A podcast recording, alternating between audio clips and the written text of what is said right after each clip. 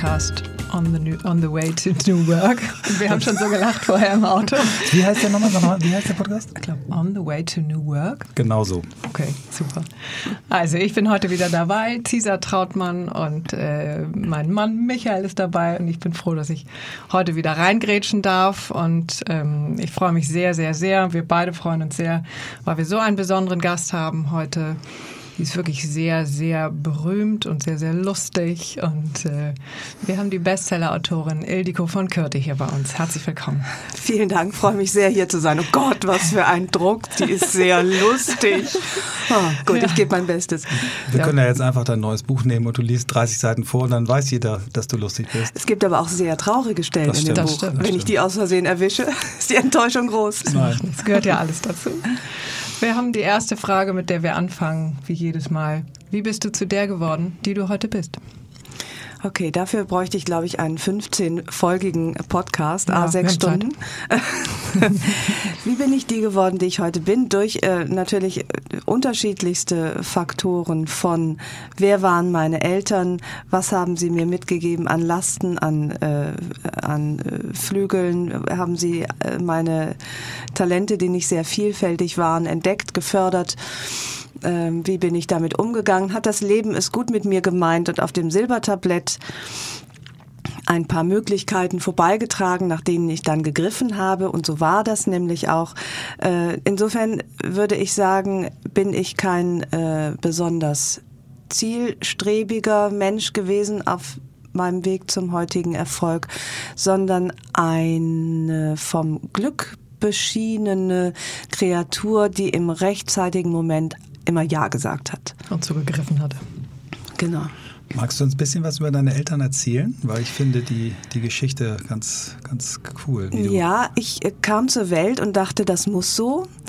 Äh, man denkt ja als Kind, man nimmt ja das vorhandene Elternmaterial erstmal als gegeben hin und äh, merkt zum Beispiel nicht, dass der eigene Vater blind ist. Das war in meinem Fall so. Und das hat mich schon, wie ich heute weiß, als Kind bemerkt man das natürlich nicht, weil man es für normal hält, äh, viel mehr geprägt, als ich damals dachte. Man kann ja mit einem blinden Mann nur äh, sprachlich kommunizieren. Also ich kann seine Hand halten, ich kann sein Gesicht streicheln, aber letztlich geht wahnsinnig viel verloren durch Blicke, durch äh, eine Schnute ziehen, durch ja. äh, Flirten, durch äh, ich greife mir ins Haar. Äh, also all diese kleinen Geste und Gesten und die großen und tiefen und kleinen Blicke, die so viel sagen, die mussten bei uns sofort in Sprache übersetzt werden, sonst äh, wäre Kommunikation völlig misslungen. War und, dein Vater von Anfang an blind? Also von Geburt an? Äh, mein Vater war nicht von Geburt an blind, aber er war von meiner Geburt an blind. Also ja, er hat okay. mich nie gesehen. Er mhm. wusste allerdings, was natürlich die äh, Sache mit, den, mit der Beschreibung viel leichter macht. Genau. Wenn ich sage, das ist rot, mhm. dann wusste er, was rot ist. Mhm. Oder wenn ich sage, es ist eckig oder äh, genau, so. Oder du bist brünett. Ich bin brünett das, das wusste er auch. Er äh, hat auch trotz seiner Blindheit immer behauptet, ich sei das schönste Mädchen der Welt. Das tun Vater, ja, Väter sicherlich äh, immer, aber eben auch blinde Väter. Und das war schon äh, im Nachhinein würde ich sagen eine ganz schön große erstens Herausforderung und zweitens auch Verantwortung. Ich habe sobald ich äh, laufen konnte, habe ich ihn geführt. Mein erster Satz war Vorsicht Stufe. Ähm, Hast du ältere Geschwister? Nee, du bist die erste. Nein, ich bin Einzelkind. Einzelkind und äh, insofern war das schon auch ehrlich gesagt eine ganz schöne Last für, ein, für so ein kleines ja. Mädchen, diese Verantwortung auch früh zu übernehmen. Aber es war auch eine, ähm, eine Herausforderung, das eben ständig zu beschreiben, was ich sehe. Ich erinnere mich an unseren ersten Flug. Ich war noch nie geflogen, er auch nicht. Oh. Und er hat es halt auch noch nie gesehen. Wie sehen Wolken von oben aus? Und äh, das, ich weiß, dass mir das eine diebische Freude gemacht hat, schon damals zu überlegen, ja, mit was kann ich das vergleichen, was mein Vater wohl kennt? Und damals weiß ich noch, kam ich auf die Idee, es sieht eigentlich aus, wie wenn man in der Badewanne sitzt und man schaut auf den Schaum. Wie alt warst du denn bei dem ersten Flug? Hm, vielleicht elf, mhm. vielleicht neun. Also so um den, mhm. zwischen neun und zwölf, würde mhm. ich sagen. Und ähm, das ist natürlich, insofern war Sprache für mich Notwehr. Es ging nicht anders, ich musste sprechen und gleichzeitig aber auch dann äh, vermutlich war ein Talent vorhanden, das dann durch die Blindheit meines Vaters noch äh, äh, gefördert wurde. Ja. Hat deine Mutter und ihr Beruf, ich habe gelesen, sie war Buchhändlerin, äh, hat das auch einen Einfluss gehabt? Hat sie dir die Liebe zu Büchern auch irgendwie schon früh mitgegeben? Die, ja, ich überlege gerade, meine Mutter war eine äh, Person auf den zweiten, ich möchte fast sagen fünften Blick, sehr äh, Sie war äh, ziemlich weit im Hintergrund hinter meinem dominanten, äh, behinderten Vater, der aber auch ohne seine Behinderung ein auffälliger Mann gewesen wäre, der nie Smalltalk sprach und alles musste immer gewichtig sein und intensiv.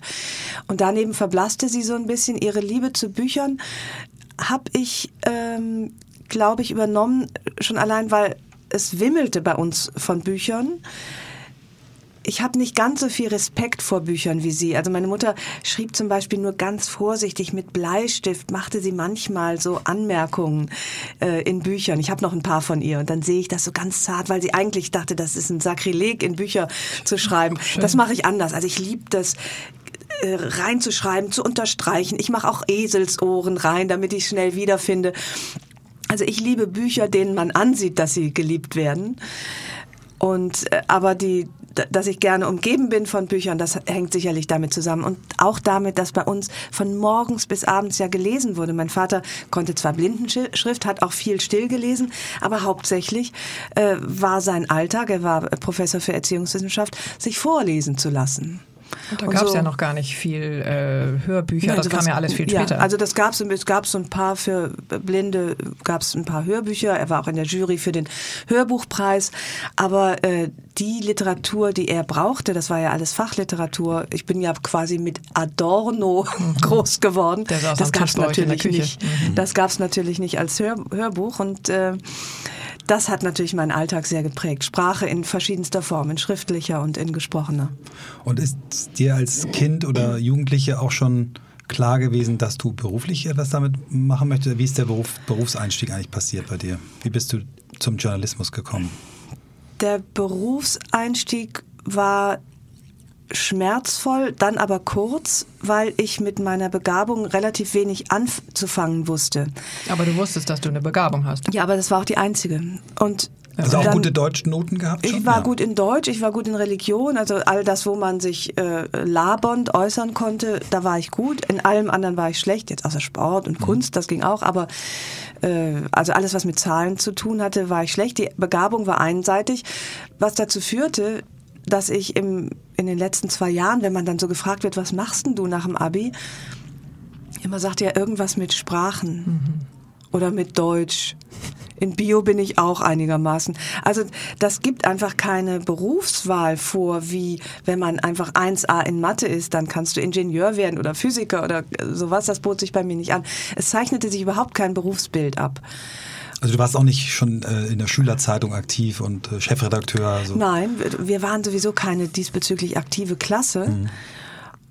Und das war für mich eigentlich schrecklich. Die Zeit, die ich dann in Berufs Informationszentren verbracht habe. Und ich weiß, ich ging so an diesen Reihen mit Ordnern vorbei, wo Berufe drauf standen. Und ich dachte, hey, springt mir ein, springt mich einer von euch an? Dann blieb ich kurz vorm Hotelfach stehen, weil das machte eine Freundin von mir. Dann habe ich mich für Medizin beworben, weil dachte ich, na ja, besser als nichts. Ja, also wirklich, da war ich irgendwie ziemlich verzweifelt. Äh, und dann habe ich mich auch tatsächlich, glaube ich, fürs Studium eingeschrieben für Germanistik und Religion. Gut.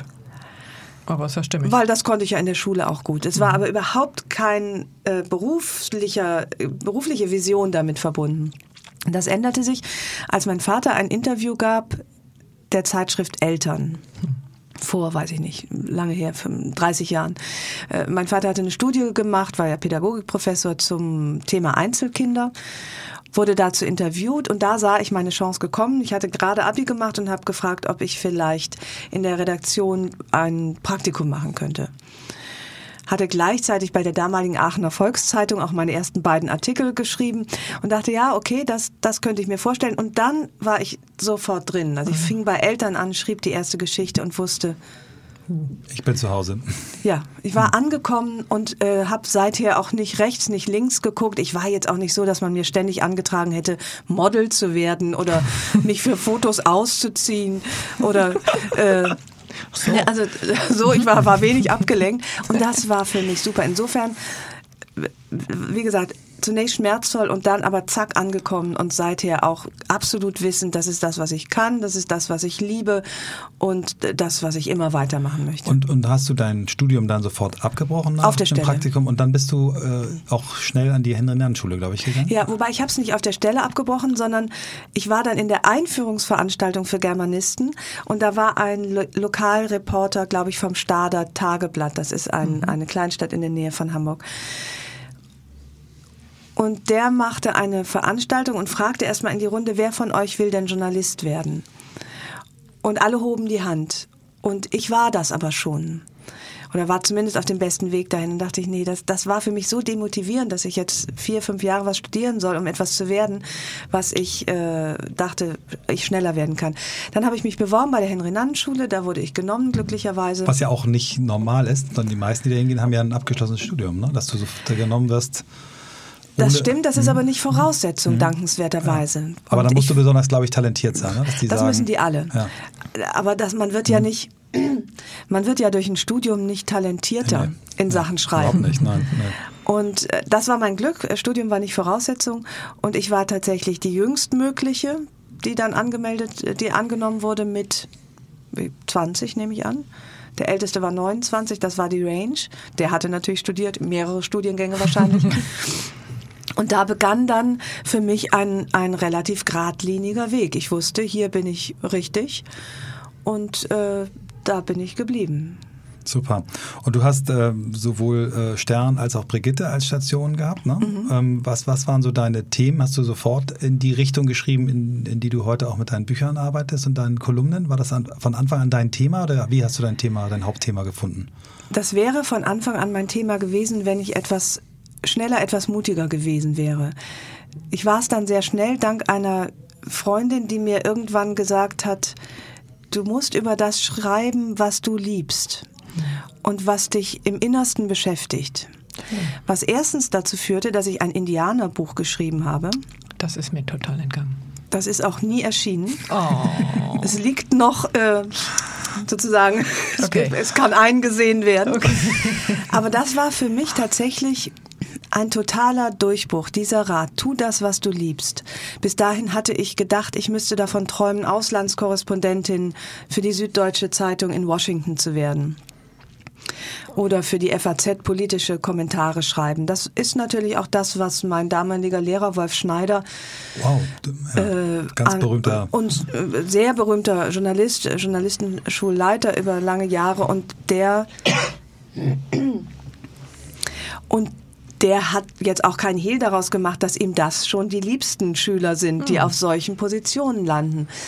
Und dann aber sich irgendwann einzugestehen, dass das nicht mein Weg ist, dass ich, dass das, was ich gut kann, gar nicht so viele können, nämlich Menschen beobachten, Menschen beschreiben, mich in sie hineinversetzen, Emotionen haben, aussprechen, niederschreiben. Auf die besondere Art. Das also wusste ich Worte, ja noch nicht, aber jedenfalls finde ich ja sehr, sehr besonders. Also da, weil sie sind ja, eben komisch und haben trotzdem diesen Tiefgang. Ja, das, das hat sich dann entwickelt, aber erstmal sozusagen mich durchzuringen, von diesem äh, Journalistenschülertraum Abschied zu nehmen und mich auf das zu besinnen, was ist denn in mir, was kann ich denn? Dann schrieb ich den Indianerroman, ein Thema, was mich damals total begeistert hat. Ich wusste alles über einen ganz bestimmten Stamm. Es ist auch ein tolles Buch geworden, sehr kenntnisreich. Ich habe recherchiert, in Bibliotheken gesessen und äh, die Zeit dabei vergessen. Und das hat mir eben auch beruflich dann weitergeholfen, indem ich sagte, nee, ich gehe in die Psychologie, in die Unterhaltung. Da gehöre ich hin. Das ist nichts äh, Schlechteres was ja viele immer noch anders sehen, diese Unterscheidung in U und E, die ich nicht verkehrt finde. Ich finde die Wertung verkehrt. Mhm. Und das war für mich nicht so leicht, aber es war für mich die beste Entscheidung, die ich je getroffen habe. Super.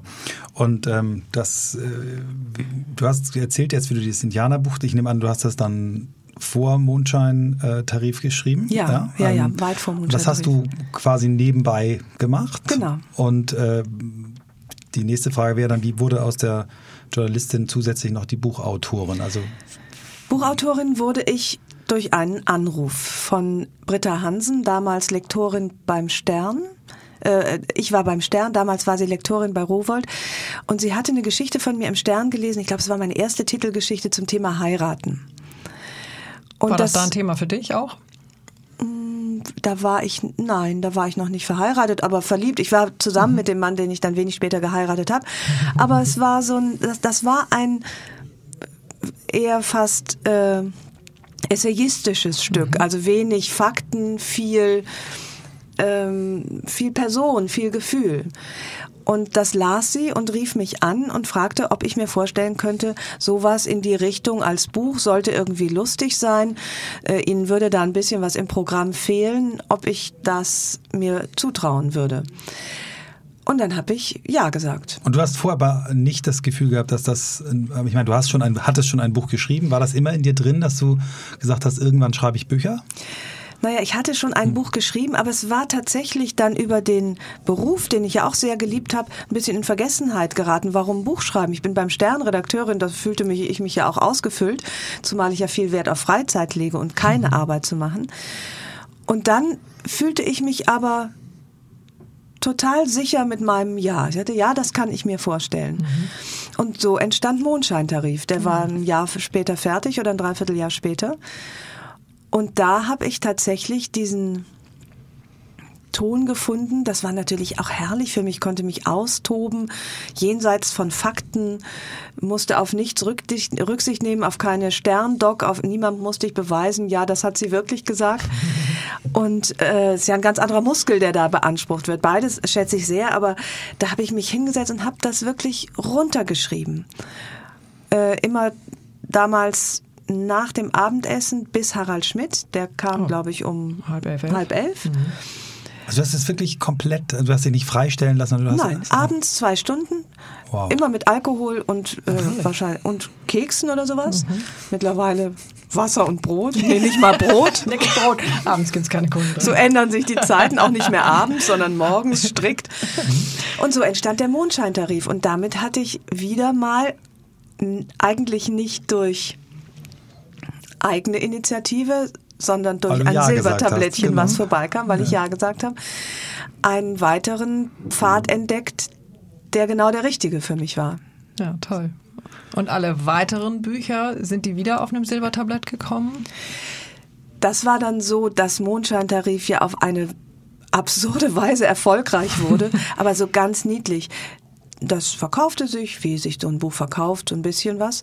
Und dann hörte das einfach nicht auf, sich zu verkaufen. Das war erst nach, ich glaube, einem halben Jahr oder einem Dreivierteljahr auf Platz eins mich kannte ja auch niemand. Also du hast als quasi aufgebaut, ne? Das ja, wurde durch das sprach immer mehr. sich rum. Es war mhm. die reine Mund-zu-Mund-Propaganda. Es gab keine Werbung, es gab null Werbung. Mhm. Und dann sprach sich dieses tapfere kleine Büchlein herum und hat ja bis heute 1,4 Millionen Bücher äh, ist dein meistverkauftes, äh, Exemplare, ja. ist das meistverkaufte Exemplare verkauft. Einfach, weil das so einen Nerv traf und die mhm. Frauen sich das geschenkt haben, weiterempfohlen haben, damals ohne Twitter, ohne, ohne, mhm. ohne Facebook, ohne Instagram. Und das war wirklich ein gigantischer Erfolg. Und dann war völlig klar, dass ich das weitermachen würde. Es hatte mir Spaß gemacht, es war erfolgreich. Mhm. Es gab nicht den geringsten Grund, das zu lassen. da abzubiegen. Ja, super. Wenn du wenn du eine Idee für ein Buch hast, wie, wie entwickelst du das? Ich habe äh, mich häufig gefragt, gerade äh, Autorinnen und Autoren von Romanen, ob die eigentlich sich erstmal hinsetzen und sich fünf Charaktere ausdenken und die ganz genau beschreiben, Lebenslauf, Umstände, Emotionen, Gefühle. Wie, wie, wie machst du das? Wie muss ich mir das oder wie müssen wir uns das vorstellen? Oder ist es jedes Mal wieder neu? Nein, eigentlich ähnelt sich das immer. Es ist so, dass wenn du mich jetzt fragst, gerade ist das Buch jetzt erschienen, würde ich sagen, ich schreibe nie wieder ein Buch. Ist das, das immer so dann? Ja, ja, äh, wobei ich dann auch immer sage, das mag sein, dass es immer so ist, aber diesmal meine ich es auch so. Das ist ein bisschen dann, wie mit dem Kinderkriegen, dass du danach auch, ja, sagen Frauen ja auch nicht wieder. Weil, genau, direkt danach ja. sagst du, oh, nie wieder. Und mhm. dann gehen so zwei, drei Jahre ins Land. Mhm. Und so ist das bei mir mit den Büchern. Mit den Kindern auch, habe leider nur zwei, hätte gerne auch fünf gekriegt. Dann war es irgendwann biologisch vorbei, aber mit dem Schreiben geht ja noch. Ja. Äh, deswegen, jetzt ist mir das nächste Buch so weit weg wie nie. Mhm. Und dann habe ich Freunde, und meinen Mann, den ich nicht zu meinen Freunden zähle, der dann eben sagt, ja, ja, das sagst du jedes Mal. Und dann sage ich, ja, Sven, das weiß ich, aber diesmal ist es ernst. Mhm. gehen, sagt er. Das sag ich, das sagst du auch jedes Mal. Also es scheint was Wahres dran zu sein. Die Verzweiflung, die ich jetzt empfinde und das Gefühl, nie wieder darf man nicht allzu ernst nehmen. Der Erfahrung nach kommt dann nach einem bis anderthalb Jahren die Ahnung, da reift wieder etwas heran. Es könnte vielleicht noch mal einen Stoff geben. Dann nimmt er obskure Formen an. Das ist bei mir aber alles sehr un äh, unsortiert und schem schemenhaft. Und das bleibt es eigentlich auch. Ich kann immer in drei, vier Sätzen sagen, worum es gehen wird. Dann äh, äh, tue ich auch immer so, als sei ich eine Schriftstellerin mit Plan und schreibe mir so ein paar Namen auf, wer ist was, wer kommt woher. Das schmeiße ich dann weg und hangel mich eigentlich an den fünf Sätzen entlang, von denen ich weiß, darum geht das Buch. Bisher habe ich damit so gute Erfahrungen gemacht, weil das Schreiben für mich ja viel interessanter ist, wenn ich nicht genau weiß, was kommt. Und bisher war das so, dass ich mit dem ersten Satz selber so reingezogen wurde in die Geschichte und Überraschungen erlebt habe, Tag für Tag, Charaktere, die auf einmal ganz andere Sachen machten, als ich denen das zugetraut habe, ganz andere Sachen dachten, gerade beim letzten Buch gab es so ein paar Wendungen, die mich selbst so erschüttert haben, dass ich nach Hause kam und sagte, du glaubst nicht, was heute passiert ist, weil das sich dann tatsächlich so ergibt. Und das Schreiben, so war das immer, egal ob ich Geschichten schreibe oder äh, Bücher, in mir etwas freisetzt, was dann auch nur herauskommt, wenn ich schreibe. Das kann ich vorher nicht sagen. Mhm. Das muss durch die, durch die äh, durch die Finger in die Tastatur formuliert als Wort vor mir erscheinen und dann entsteht ein Fluss, den ich nur dadurch erreiche und der mich selber immer wieder überrascht. Jetzt muss ich einmal aufs Holz klopfen, ja. äh, weil ich hoffe, dass das auch ja, weiter so bleibt. Super. Äh, spielen Träume eine Rolle? Träumst du von deinen Heldinnen und äh, Charakteren? Wachst du manchmal auf und denkst, wow, da ist jetzt was passiert, das schreibe ich jetzt auf? Oder ist es wirklich so, dass du wenn du dich morgens hinsetzt, anfängst, äh, dich in diese Welt reinzubeamen? Es ist interessanterweise so, dass ich noch nie davon geträumt habe und ich glaube, das liegt daran, ich bin sicher, dass es daran liegt, dass ich mich so viel tagsüber damit beschäftige und zwar egal, was ich tue, besonders beim Schwimmen, beim Sport, beim Einschlafen, beim Aufwachen. Ständig denke ich drüber nach, über Formulierungen, über was habe ich da geschrieben, was könnte ich noch, wie könnte das weitergehen. Also auch wenn ich nicht schreibe, denke ich drüber nach, mache mir dann auch manchmal Notizen, wenn mir, wenn ich denke, mir ist was Gutes eingefallen, weil ich weiß, es ist mir nach fünf Minuten wieder entfallen, das mhm. weiß ich mittlerweile. Alles, was ich nicht aufschreibe, ist weg. Mhm.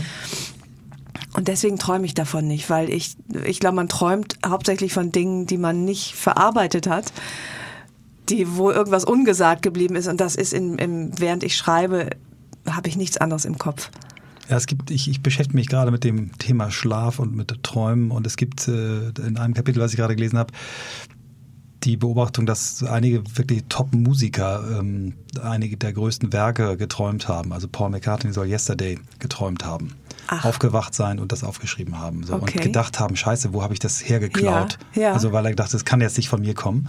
Mhm. Ähm, aber das ist interessant. Also das äh, muss scheinbar dann nicht bei jedem gleich sein. Nein, also ich beschäftige gibt, mich ja. im wachen Zustand so viel, damit ja. dass, glaube ich, mein Kopf froh ist, wenn endlich mal Ruhe ist von Schlaf und er von irgendwelchen schrecklichen anderen Sachen träumen kann. Ich habe mal in irgendeinem Interview gelesen mit dir, dass du äh, tatsächlich auch alles noch mit Post-its machst. Also dass du dir überall irgendwelche Zettel aufschreibst, dir was merkst, dann in die Handtasche wirfst und dann verlierst du die Hälfte. Und, äh genau, ich habe natürlich eine wunderschöne Kladde oder wie man das nennt, mhm. nie dabei. Ja. Und deswegen schreibe ich äh, jetzt, ich schreibe es mir dann auch im Handy auf, aber das finde ich so unsexy. Mhm. ich mache das schon oder ich bei Autofahrten spreche ich dann rein. Meistens hört man mehr mehr Autofahrt als äh, als meine Stimme. Und insofern entsteht immer noch eigentlich ein ziemlich wildes Sammelsurium an Zetteln, Bierdeckeln. Gibt es überhaupt noch Bierdeckel? Ich ja, weiß nicht. Ja, ich habe jedenfalls noch, noch, so eine Mappe mit allen möglichen Ausrissen, weil ich das so niedlich finde, wo überall was mhm. draufsteht, auf Visitenkarten, auf papierenden Tischdecken. Schön. Äh, also alles, was mir dann unterkommt. Das war irgendwie, das ist ganz nett, diese, diese Devotionalienhandlung, die ich da habe. Tatsächlich übernimmt das jetzt so ein bisschen das Handy. Das ist aber nicht so hm. haptisch lecker, wie das, was ja. ich da noch liegen habe. Ja.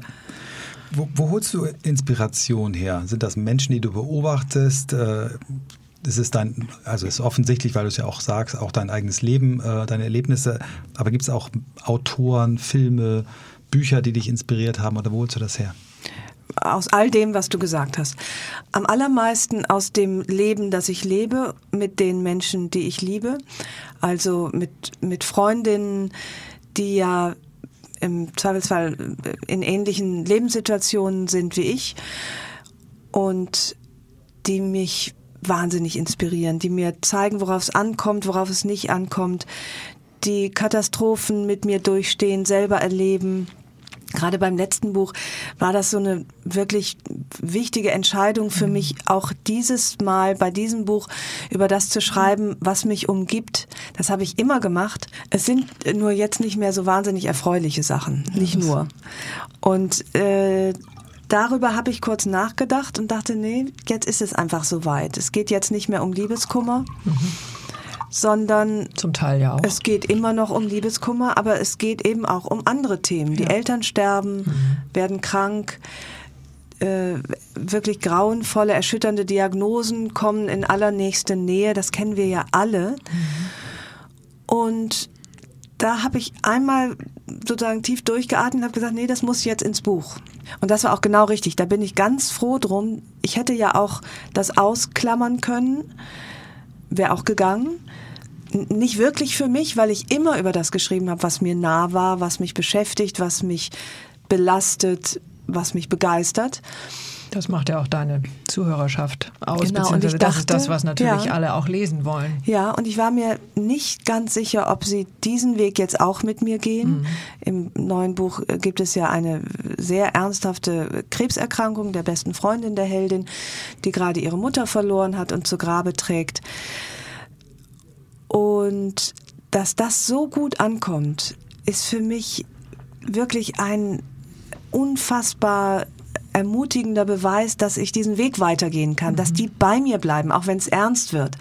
Und äh, das ist für mich wirklich, da freue ich mich jeden Tag drüber. Bin ich so dankbar, weil ich hätte jetzt nach diesem Buch kann ich jetzt auch nicht mehr zurück ich kann nicht mehr so tun, als sei nichts gewesen. Ich mhm. kann keinen Mondscheintarif mehr schreiben. Nicht mehr die 27-jährige Berufseinsteigerin, die verliebt ist, genau. sein. Ne? Ja. ja. das waren ja auch äh, übrigens gar nicht so unexistenzielle Probleme. Muss klar. mal ja, jemand klar. Liebeskummer haben, der weiß, mhm. wie schrecklich das ist. Mhm. Darum geht's aber nicht mehr in erster Linie. Mhm. Und äh, dass meine Leserinnen diesen Weg offenbar gewillt sind, mit mir zu gehen, finde ich großartig. Ja. Du hast ähm, ich glaube, du hast genau instinktiv das Richtige gemacht, weil, weil der Versuch jetzt, dich wieder zehn Jahre zurückzubeamen, du würdest wahrscheinlich ganz viele verlieren. Jeder träumt natürlich davon, jetzt nochmal zehn Jahre gewinnen oder ich denke ganz oft, ich bin innen drin noch, noch 25. Wieso sieht das denn keiner? Offensichtlich bin ich es nicht mehr. Hm. Aber ich glaube, die, die, die wirkliche Berührung, die du bei deinen Leserinnen und Lesern, äh, ich glaube, es sind mehr Leserinnen, aber ich lese gerade das erste Buch von dir, nämlich mhm. dein neues Buch. Ah, ja. Und ich verschlinge das, ähm, weil ich, obwohl ich jetzt ein Mann bin, ähm, so viele Parallelen auch sehe, die, die unsere Generation dann eben jetzt hat. Und ähm, ich glaube, du wirst weiter so erfolgreiche Bücher schreiben, weil wir, ja, du nimmst die Zielgruppe quasi mit. Ne? Du holst sie ab, wo sie steht und nimmst sie auf deinem Weg mit. Und jeder und kann sich wieder mit. Und das ja. ist, äh, war eben ein bisschen ein Experiment mit diesem Buch und äh, das ist ganz offensichtlich glücklicherweise gelungen. Und du hast ja ein sehr großes Spektrum, weil zum Thema, wir wollen auch gerne mal wieder jünger werden, ähm, warst du ja auch irrsinnig mutig. Ähm, vielleicht magst du davon auch nochmal erzählen, dass du dich rein äußerlich sehr verjüngt hast oder hast machen lassen. Ja. Und das ist ja wirklich auch eine wahnsinnig äh, mutige und interessante und lustige Geschichte, die du da verarbeitet hast. Ja, das war für mein vorletztes Sachbuch, das ist nun auch schon wieder, ich glaube, vier, fünf Jahre her, da war ich Mitte 40 und hatte das Gefühl, dass alle um mich herum auf der Suche sind nach ihrem besseren Ich. Die wollen sich verändern, sie wollen nicht, dass das Leben so weitergeht wie bisher. Hastig werden noch Kinder gezeugt mit äh, letzten mobilisierten Eizellen. Mhm. Äh, dösbadelige Ehemänner werden verlassen, die sich eigentlich nichts haben zu Schulden kommen lassen, außer mhm. dass sie auch ein bisschen älter geworden sind. Und Pilates-Kurse werden gebucht oder Ausbildung gemacht zur Heilpraktikerin. Äh, man macht Abenteuerreisen und äh, färbt sich die Haare blond, nimmt ab oder zu, neue Frisur. Und da habe ich mir eine lange Liste von äh, Aktionen überlegt, die ich für ein Buchprojekt alle mal abklappern wollte. um zu sehen, ob ich dadurch ein besserer Mensch werde. Also so ganz so Dinge, die klassischerweise sehr viele von uns dann machen, von im Sterbehospiz arbeiten bis blond werden, von Ernährung umstellen auf Gluten und alles andere Leckere verzichten bis Fett absaugen. Äh, nee, habe ich ja gar nicht gemacht. Wie heißt das? Fett vereisen. Von, also von Botox äh, bis Meditation, Schweigekloster, also so der Rundumschlag in Viel Sachen Gegensätze gehen ja eigentlich nicht. Selbstoptimierung. Mhm. Und unter anderem habe ich eben äh, meine Ernährung komplett umgestellt, habe abgenommen und dann mich verschönern lassen mit, mit Maßnahmen, die aber alle wieder rückgängig zu machen waren.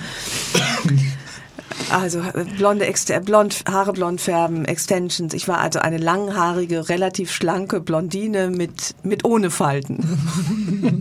Was war so deine, deine größte Erkenntnis aus diesem Buchprojekt? Oder was hast du mitgenommen, wo du gesagt hast, ich habe jetzt aus den vielen Ansätzen auch irgendwas mitgenommen, ich habe was über mich gelernt. Was, was war das Größte? Ich habe viel gelernt. Das Wichtigste war mir, glaube ich, die innere Ordnung. Äh, innere Ordnung zu suchen. Mithilfe von äußerer Ordnung war tatsächlich ein Erlebnis für mich, richtig ausmisten zu lernen und richtig zu strukturieren. Den Schreibtisch, den Kleiderschrank, das Leben. Das äh, führt ja zu so einer inneren Ruhe, wie ich das mir vorher zwar vorstellen konnte, aber letztlich eben nicht gemacht habe. Und das ist gut geblieben. Also die Erkenntnis, dass feste Strukturen, äußere Ordnung äh, mich innerlich stabiler machen. Gelingt nicht immer, mich daran zu halten, aber eben morgens den Tag mit einer Meditation zu beginnen, mich an Strukturen entlang zu hangeln, äh, Work-Life-Balance, äh, Maß halten in, in verschiedener Hinsicht. Ich, ich sage nicht immer dazu, das gelingt mir jetzt nicht ständig. Ich weiß aber jetzt viel besser darum, wie wichtig das ist für mich, für alle anderen Menschen auch. Was ich nicht sein muss, ist blond und auch nicht so dünn. Und äh, auch diese unheimlich gesunde Ernährung ist mir eigentlich gar nicht bekommen, zumindest. Entschuldigung zumindest meinem Sozialleben nicht. Das ist ja auch gar nicht schön, wenn man abends immer nur gedünstetes Gemüse isst mit Fisch, ohne Fisch. Ja. Äh, und der Mann dann immer noch in unbesehenen Momenten zur Brotkiste schleicht. Also die waren froh, als ich wieder brünett war, moppelig und äh, moppelig, aber sozusagen äh, doch wieder ein bisschen besser im Futter. Und die blonden Haare waren wirklich anstrengend für mich, auch diese Faltenfreiheit, weil ich, das hat mich am allermeisten überrascht, wie quälend es für mich war, anders auszusehen, als ich bin. Also du hast nicht vorm Spiegel gestanden und gesagt, ey, was bin ich für ein super Babe, sondern du hast eher dich erschrocken? Oder? Ich habe mich erschrocken. Ich sah wirklich gut aus. Ja, wir kennen die Fotos. Ja, also ich sah gut aus, aber nicht nach mir. Genau. Und ich habe Signale ausgesendet, mit denen ich, mit deren die, die Beantwortung, mit denen konnte ich nichts anfangen. Da sprachen mich Männer an, die, die mich einfach nicht interessiert haben. Und andere, und ich meine nicht nur Männer, Menschen, die mich interessiert haben, die nahmen überhaupt keine Notiz mehr von mir, weil ich ja was ausstrahlte. Ich sah aus wie eine Frau, die deren Priorität Aussehen ist. Ich will das gar nicht werten. Ähm, es gibt ja auch Männer, die ausstrahlen, meine Priorität ist das Auto oder mein Körper. Mhm. Mich interessiert das nicht. Mhm. Wertfrei gesagt. Andere kann es ja interessieren. Und ich habe nichts davon, dass wenn ich ins Flugzeug steige, mir der Pilot zuwinkt. Das finde ich kurios. Ist mir vorher nicht passiert, nachher auch nie wieder. Vermisse ich auch nicht. Ich möchte den Menschen gefallen, die mir gefallen. Und die nahmen mich nicht mehr wahr. Das war schlimm. Ja, die nahmen dich anders wahr, aber dein Inneres spielte vielleicht nicht ja, mehr so eine Rolle. Ich, hab, ich wollte Axel die rütteln. Ich habe mal, hab dann war bei einem Geburtstag eingeladen und na, saß neben dem wunderbaren Axel genau, das ich gelesen, der mich zum der mich mhm. zum Glück schon kannte. Mhm. Also ich rüttelte, das Axel, ich bin's. Mhm. Es ist nur ein Experiment, schrie ich gleich hinterher, dass die nicht denken, ich sehe freiwillig so aus. Und der sagte eben, du hast eine Stirn, hinter der man nichts vermutet. Fand ich groß den Satz. Das ist natürlich auch gemein, jetzt all den gebotoxten Blondinen gegenüber, die natürlich klug sein können. Mhm. Trotzdem ist das ganz gut vertuscht hinter so einer Stirn, die sich nicht bewegt. Und seine Frau, Judith Milberg, die ich aus der Ferne immer schon bewundert hatte, äh, die grüßte ich freundlich, die grüßte mich gar nicht zurück. Also guckte kurz und, und drehte mir den Rücken zu und ich dackelte so hinterher und ich, äh, ich auch noch im Dirndl und ganz schlank und mit so kurzen Röckchen. Ich so, und solchen langen Fingernägeln, die, die waren eigentlich das Schlimmste, so Krallenfingernägel. Ich, ich so im Tussengang hinterher sagt, Judith, Judith, wir kennen uns nicht, aber glaub mir, ich bin eigentlich ganz anders. Ich bin und Eliko. Bin ich, ich, bin Eliko. Und sie drehte sich um und sie sagte, du entschuldige, aber ich habe mir dich ganz anders vorgestellt. und ähm, dann konnte ich mir zumindest mir erklären, gib mir eine Chance. Wir treffen uns nochmal. Also das äh, Blondsein habe ich auch nicht lange durchgehalten. Ich habe das dann ich glaube, so Extensions halten drei, vier Monate. Nach sechs Wochen war ich so fertig okay. mit diesen Haaren, mit dieser Ausstrahlung. Dann sind die so pflegebedürftig wie ein Shetland-Pony. Ist man nur am, ich Kevin bin da auch nicht Föhnen. begabt, am Föhnen, am Machen. Mhm. Und sehen eigentlich nur gut aus, wenn der Friseur das ja. macht. Mhm das war mir, das, ich war mit Nerven fertig. Dann hatte ich sie abgeschnitten, dann waren sie kurz und blond, weil die waren ja noch blond. Fuhr ich in Sommerurlaub, dann wurden sie orange-grün schleimig mhm. mit dem Chlor der Sonne und dem Meerwasser. Mhm. Mhm. Ich habe drei Kreuze gemacht, als ich meine, das ist jetzt auch nicht meine Originalhaarfarbe, muss ich dazu sagen. Ich wäre schon deutlich grauer, aus. aber sieht, natürlich aus. wenn ich äh, nicht schon gealtert wäre, würde ich so aussehen. Das ist jedenfalls meine ursprünglich mal natürliche Haarfarbe. Ja, sehr schön. Was haben deine drei Männer dazu gesagt? Deine beiden Schrecklich. Dann, dann die war, also mein äh, jüngster Sohn ist ein sehr höflicher Mensch, der sagt, ach Mama, gar nicht so schlimm. Mein Großer sagte, können wir eine neue Mutter haben? Und mein Mann sagte, na ja, ist ja beruflich. Das halten wir jetzt aus. Okay. Ähm, kommen wir mal vielleicht noch zu dem Thema Arbeiten, Arbeitsstil. Ähm, wie, du hast vorhin beschrieben, wie du dein, dein erstes Buch geschrieben hast, dass du es quasi nebenbei geschrieben hast, mhm. immer abends. Wie hat sich das über die die letzten 20, ist ja 20 Jahre her, dein erstes Buch. Wie hat sich das verändert? Hast du vor 20 Jahren noch an der Schreibmaschine gesessen oder warst du da schon am Computer? Wie kriegst du das hin als, als Mutter von zwei Söhnen? Wie macht ihr das als Paar? Dein, dein Mann ist ja auch ein wirklich herausragend guter Schreiber. Ist er dein härtester Kritiker? Ist er dein, dein Sparingspartner? Wie, wie organisiert ihr euch als mhm. Familie, mhm. du dich beim Arbeiten? Also angefangen habe ich schon auf Computer. Ich habe äh, die ersten Artikel noch bei, auf Schreibmaschine Schreibmaschine tatsächlich geschrieben, aber meine Bücher sind alle auf dem Computer entstanden. Äh, wunderbar lux luxuriös. Damals, äh, ich war dann ja noch beim Stern und habe die entweder nebenbei geschrieben, dann habe ich aber gekündigt, ich weiß nicht mehr genau wann, aber habe dann so ab dem dritten Buch habe ich mich habe ich mein Standbein verlagert aufs Bücherschreiben, immer weiter auch noch als Journalistin gearbeitet was zur Folge hatte, dass ich dann mal sechs Wochen auf Mallorca in, in im Haus von Freunden ein Buch geschrieben habe. Ich war drei Monate in Berlin, um ein Buch zu schreiben. Das war natürlich großartig, was dann auch immer gleich eingeflossen ist. Also der Roman spielt auf Mallorca, der andere mhm. in Berlin. Dann kamen die Kinder. Damit änderte sich natürlich alles. Mhm war, völlig klar, muss man ja gar nicht erklären. Dann kamen Kinder, wir waren nicht mehr frei, äh, an Orte zu gehen, wo es, wo das Wetter besser ist, wenn man es gerade möchte. Ähm, und was zu einer absoluten Zunahme der täglichen Struktur führte. Mhm. Besonders dann, als die Kinder in die Schule kamen. Meine Kinder sind jetzt neun und dreizehn. Als sie im Kindergarten waren, hatte ich ja immer noch relativ viel Zeit, aber äh, es, hat, es ist mir eigentlich sehr gut bekommen, weil die Kinder ich sprach ja eben von, wie wichtig Struktur, mhm. für wie wichtig ich Struktur halte, für Kinder sowieso, aber für andere auch.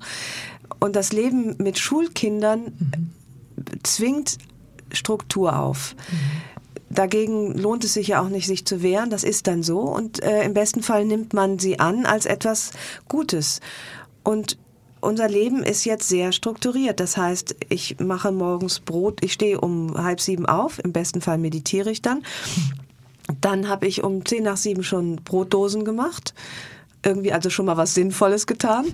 Äh, dann gehen die Kinder aus dem Haus und wenn ich in der Schreibphase bin, sitze ich von acht bis Viertel vor eins in der Uni, wo ich schreibe, in der, in der, im Lesesaal so. der äh, Jura-Bibliothek. Oh ja, der ist schön. Mhm. Herrlich. Das ist für mich mein Büro. Da lenkt mich nichts ab. Kein Kühlschrank, kein Herd, keine Bügelwäsche. Ich bügel nicht. Ich würde es aber tun, um mich von der Arbeit äh, mhm. zu befreien. Mhm. Und äh, habe auch jetzt nicht so ein direkten Internetzugang, muss immer übers Handy gehen. Also ich bin relativ konzentriert, sitze da vier, fünf Stunden länger kann ich eh nicht am Stück. Aber du, du bist dann auch wirklich, du guckst dann nicht alle halbe Stunde irgendwie, was gibt's Neues im Internet, sondern Selbstverständlich, aber übers Handy immerhin. Ja. Also mhm. das ist, also es ist nicht nur ein Klick, sondern es sind immerhin zwei Klicks. Mhm. Und ja, ich krieg auch WhatsApp, bin ja auch dann in der Läuse-Alarmgruppe und in der Geburtstagsgeschenke-Organisationsgruppe. Besser wäre, ich würde auch das Handy äh, weglassen, das schaffe das schafft aber keine Mutter. Ich finde, wenn man. Kinder hat, seit man erreichbar sein kann, will man es ja. auch sein. Das ist für mich illusorisch. Ich mhm. muss erreichbar sein äh, für meine Kinder und bin es dann automatisch auch für, für alle anderen. Mhm. Ja. Aber das tut mir ganz gut. Da bin ich doch ziemlich konzentriert und äh, dann komme ich um eins nach Hause. Dann wird äh, gegessen mit denen, die da sind. Im Zweifelsfall mein Mann und mein kleiner Sohn. Der Große hat Längerschule. Und dann beginnt für mich, äh, ich bin ja auch, ich habe ja zwei Berufe, eigentlich drei, Journalistin, Schriftstellerin und Mutter. Und mhm. dann bin ich hauptberuflich Mutter ab 1 Uhr. Ich mache dann E-Mails und kleinere Texte und sowas mache ich dann schon auch noch zu Hause, wenn die unterwegs sind. Aber ich, äh, ja, ich organisiere Kindergeburtstage, ich bestücke Adventskalender, mhm. ich fahre Kinder zu Fußball, Hockey und sonstigen Turnieren. Ja, gehst auf Elternabende, auf Lernentwicklungsgespräche. Auf Lernentwicklungsgespräche, genau. Und äh, kümmere mich um weiterführende Schulen. Das ist ja, man hat ja wirklich eine ganze Menge zu tun. Und so ist der Tag strukturiert. Und ich mag solche Tage, von denen äh, von allem etwas dabei ist. Im besten Fall äh, schaffe ich es auch noch zum Sport zu gehen, eine Stunde. Welche Art machst du denn dann? Ähm, Schwimmen mache ich ganz viel, im Sommer wie im Winter, im Sommer mehr. Und ansonsten mache ich eher mittlerweile gesunde Stunden. Äh, Funktionsgymnastik, Rückengymnastik, so hochwertige Körperstunden. Mhm. Äh, nicht mehr in erster Linie hoher Puls, sondern hohe Effizienz in Sachen Beweglichkeit und Prophylaxe. Super. Und wie gesagt, Schwimmen. Ja.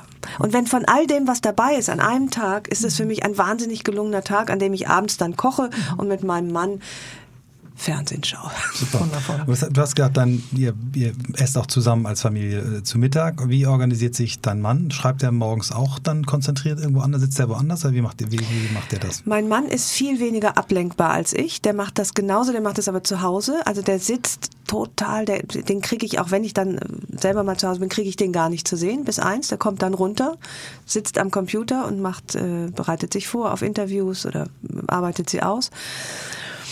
Und je nachdem, wer nachmittags mehr mit den Kindern zugange ist, arbeitet der eine noch nachmittags oder der andere. Aber wir haben, finde ich, eine extrem gute Arbeitsteilung. Ich könnte auch gar nicht sagen, dass mein Mann unterstützt mich mit den Kindern. Das ist völliger Quatsch. Ich unterstütze meinen Mann auch nicht mit den Kindern. Wir haben gemeinsam Kinder er und die kümmern beide, wir uns. Die Verantwortung ja. zusammen, ja. ja. Und ihr habt ja noch Hilde. Ja, Hilde ist aber insofern, Hilde ist der Hund. äh, Hilde läuft ja so mit, die ist äh, eher auch ein gemütlicher Charakter, die kommt schon an, raus äh, genug.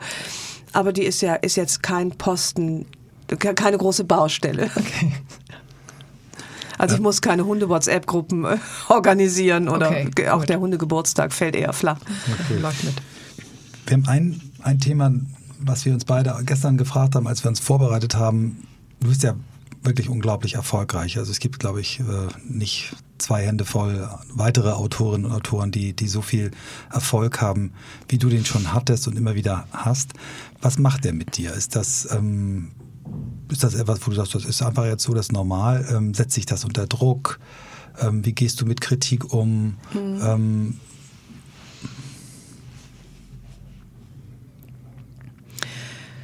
Ich fange mit der Kritik an. Ich bin sehr verletzlich und ich glaube, das ist auch jeder. Das heißt, entweder versuche ich bösartiger Kritik auszuweichen, zumal wenn ich weiß, dass sie nicht nutzt, nichts nutzt. Man muss Amazon-Kritiken nicht lesen. Okay. Das tue ich nur, wenn es mir so ohnehin schon schlecht geht. Das kennt, glaube ich, jeder. Oder wenn man eh schon echt mies drauf ist und dann noch so eine richtig feine, böse Amazon-Kritik obendrauf, okay. dann, äh, dann ist der Tag gelaufen. Also ich würde lügen, wenn ich sagen würde, dass, dass ich unempfindlich gegen Kritik bin. Aber ich bin auch, es ist aber auch nicht so, dass es mich wirklich viele Nerven kosten würde. Dazu habe ich mir auch zu viele Gedanken über die Menschen gemacht, die mich kritisieren. Die Anonymen im Internet versuche ich jetzt mal zu vernachlässigen, mhm. weil ich davon eh nicht so viel halte. Bin immer aber sehr erstaunt, aber auch begeistert, wie viel Zeit und Mühe sich Leute machen, nicht nur zu kritisieren, sondern auch zu loben. Mhm. Aber wie das leider so ist, ich glaube, das ist bei Frauen ausgeprägter als Männern, bei Männern ist, äh, wenn ich Kritiken lese, die eine schlechte, die ist kaum aufzuwiegen gegen die von den hunderten mhm. Guten. Mhm. Ganz ungerecht. Aber die nagt an mir. Und ich weiß, wie ungerecht das ist. Deswegen versuche ich dem eher aus dem Weg zu gehen. Professionelle Kritiker, das, da sehe ich das ganz anders. Da habe ich eher ein sportliches Verhältnis zu, weil ich natürlich selbstverständlich ohne Frage im Feuilleton kein häufiger und auch kein gern gesehener Gast bin. Das liegt aber im, in der Natur der Dinge, dass ich nämlich Bücher schreibe, die auch überhaupt nicht den Feuilletonisten als Zielgruppe haben. Das ist also, wenn man Foodkritiker ist und vegan lebt und geht ins Steakhouse, dann mhm. wundert man sich ja auch nicht, dass es einem da nichts schmeckt, dass einem da nichts schmeckt und man nichts bestellen kann. Deswegen habe ich mit der professionellen äh, Literaturkritik überhaupt kein Problem, wenn die negativ ist. Ich bin eher verwundert, wie neulich in der Zeit äh, Ursula Merz, die ich persönlich nie kennengelernt habe, äh, die Literaturkritikerin ist und die mich irgend, die mein Werk irgendwie mag. Das verwundert mich eher. Äh, weil sie schrieb, dass, das, dass meine Bücher ein Glück, Glücksfall sind für die Unterhaltungsliteratur. Was erfreulich mhm. ist, ja, freue ich mich drüber. Und dass das Feuilleton keinen Grund hat, darüber die Augen zu rollen. Das wiederum äh, sollen sie rollen. Also das, das stört mich eigentlich nicht. Also das ist mein Umgang mit Kritik. Aber du freust dich schon, wenn da jemand so wie sie schreibt, ähm, dass du ein Glücksfall bist, weil das ist auch das, was ich sehe, wenn ich, ich dich jetzt vergleiche mit einem Rosamunde Pilcher-Film, durch den ich mal irgendwie, weil Caesar den aus Versehen guckt, mhm, aus mal Versehen. zur Hälfte oder dreiviertel durch muss, dann denke ich mir, oh Gott, wie trivial. Ich habe bei dir aber nie das Gefühl, dass du trivial bist, weil du eben immer das Innerste, auch wenn du dich quasi hinter einer ähm, erfundenen Romanfigur verbirgst, habe ich immer das Gefühl, dich auch als Mensch zu spüren. Auch wenn mhm. du nicht genau das so erlebt hast, ja. aber irgendwie fühle ich immer eine Verbindung und eine, eine, eine Ernsthaftigkeit, die sich mit Leichtigkeit, äh, mit Sehnsüchten äh, abwechselt, wo ich sage, wow, das ist das einfach, du beschreibst das Leben. Und das ist ja, ja was äh, zutiefst Schönes. Und das tun eben viele andere Autorinnen und Autoren, die in dem U-Segment unterwegs sind, eben nicht. Ne? Also deswegen finde ich diese Kritik von der Zeitkritikerin absolut richtig. Ja, also das hat mich natürlich gefreut, dass ich, dass sie mich für einen Glücksfall hält im Rahmen der Unterhaltungsliteratur das, das freut mich dann schon sehr. Und ja, im besten Fall ist es so, wie du sagst, dass es nicht trivial ist, aber U ist ein weites Feld, genauso wie E. Und mhm. es ist ja auch jetzt nicht alles gut, was in E erscheint, keineswegs. Genauso äh, ist es bei U eben auch so, ist es auch Geschmackssache. Und äh, da bin ich einfach so wahnsinnig dankbar auch meinem Talent gegenüber. Ich möchte ja gar nichts anderes machen. Mhm. Irgendwie wird immer vorausgesetzt, dass man als Unterhaltung, als Unterhaltungs ähm, Schriftstellerin oder Arbeiterin eigentlich viel lieber was Ernsthaftes machen würde, was völliger Quatsch ist. Das würde man ja Herrn Handke auch nicht unterstellen, dass der eigentlich mhm. lieber leichtgängige Frauenliteratur schreiben möchte soll doch jeder froh sein über das, was er kann und über jeden Leser. Ich freue mich doch sowieso über jeden Leser, egal was der liest. Wir lieben doch alle Bücher. Mhm. Und deswegen kann ich die, die, die, ähm, die Häme in mancher Kritik, die mag ich nicht. Ja. Weil letztlich geht es immer um ein Medium, das wir alle lieben. Ja, das stimmt. Ich habe jetzt nochmal eine Frage zu deinen Söhnen und zum Thema mhm. Erfolg. Also, weil bei euch zu Hause ist es dann anders als bei uns zu Hause, weil wir nicht so bekannt sind in dem Sinne. Ähm, wie gehen die denn damit um? Der Ältere ist wahrscheinlich schon so ein bisschen in der Pubertät. So, wie peinlich bist du ähm, jetzt nochmal on top, weil du eben auch berühmt bist? Also peinlich bin ich natürlich sowieso. Ich kriege sehr genaue Instruktionen, wo ich ihn vor der Schule rauslassen genau. darf und dass ich äh, ihn auch bitte auf keinen Fall umarmen mhm. möchte. Äh, Tschüss, mein Liebchen darf ich auch nicht sagen. Nee. Ich glaube, ich soll sowas sagen wie äh, mach gut, Digger oder so. Das wäre vielleicht in Ordnung. Immerhin das kommt mir aber nicht über die Lippen. Du darfst aber sprechen, finde ich sehr schön. Aber wenn die Tür zu ist, dann wird gekuschelt. Ja. Gut, das, also da gehe ich durch die ganz normalen äh, Prozesse, die ja jede Mutter und jeder Vater mitmachen muss, die empfinden mich nicht als berühmt. Okay. Ich empfinde mich selber ja auch nicht als berühmt ja. und äh, mein Mann leider auch nicht. Das äh, fehlt mir manchmal sehr, dass ich denke, ihr könntet doch ruhig mal irgendwie ja auf die Knie gehen, wenn ich reinkomme, mir die Puschen bringen. Ich bin berühmt zu Hause. Ja, vorgewärmte Puschen, wo sind sie? Ich habe allerdings jetzt ein äh, sehr schönes Erlebnis gehabt, als ich nebenbei erwähnt, es interessiert ja auch keine Sau mehr, wenn ich mal in der Talkshow bin, mhm. ich immer noch Lampenfieber denke, boah Leute, ich bin in der NDR Talkshow eingeladen, gehen, gibt's ja. was zu essen? Und dann sagte ich, da kommt so ein Typ, der könnte euch auch interessieren. Ach ja, wer denn? Gut, Ulrich Tukur interessierte tatsächlich keinen mhm. Menschen, aber Rezo. Der war es nicht, aber jetzt habe ich tatsächlich, ich komme gleich auf den Namen.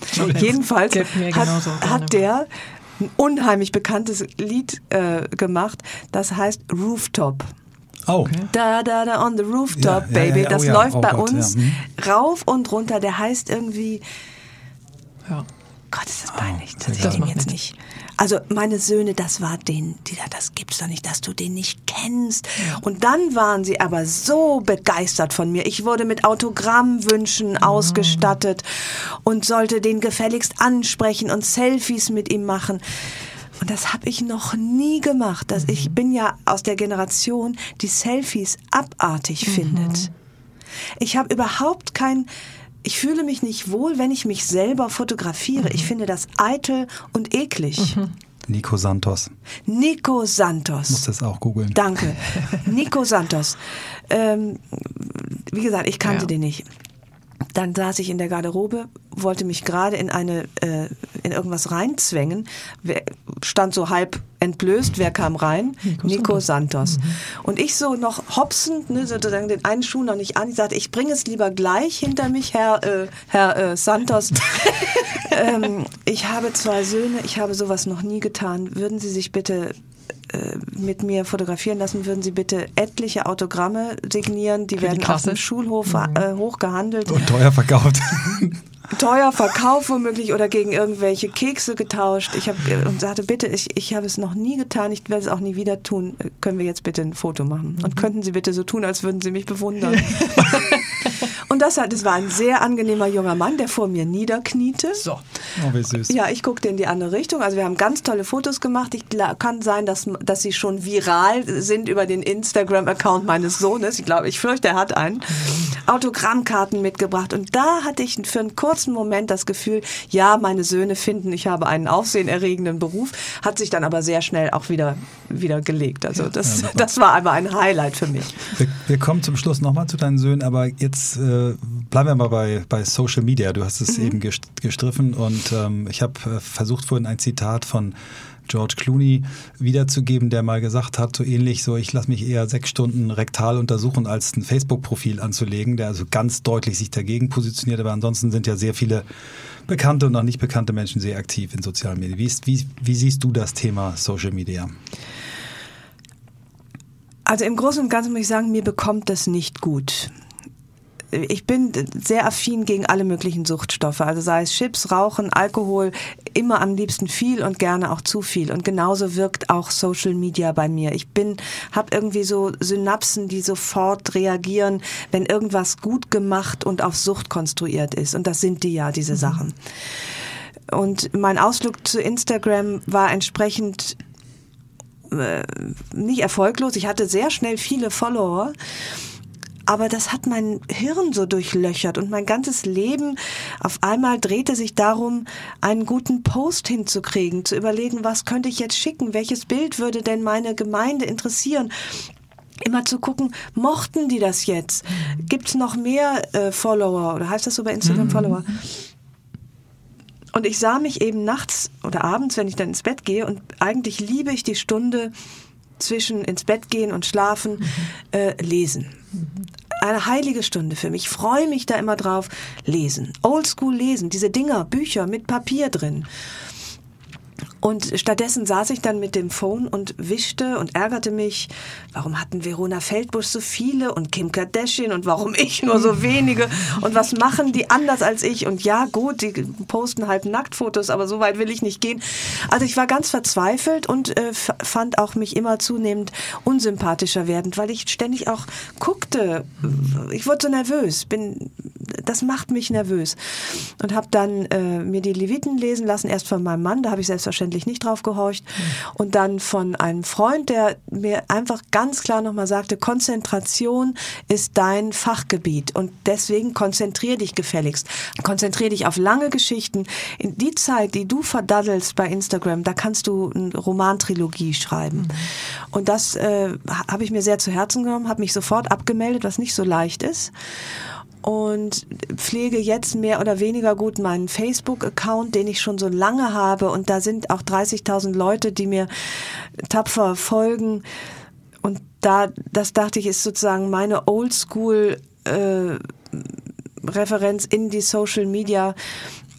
Vielleicht muss ich mehr machen, aber ich muss ich, gar nichts. Äh, also das mich quält es ehrlich gesagt. Auch Facebook schon greift so mit diesen langen Krakenarmen nach mir und ich tue mich schwer im Ausschalten. Und wenn ich gepostet habe, dann sitze ich jetzt auch wieder abends im Bett und gucke mhm. nochmal, wie die Reaktionen darauf sind. Dann will ich ja auch zurückreagieren, will Fragen beantworten. Und das wächst mir manchmal über den Kopf und ich finde auch, dass es meinem, meinem Hirn nicht gut tut. Mhm.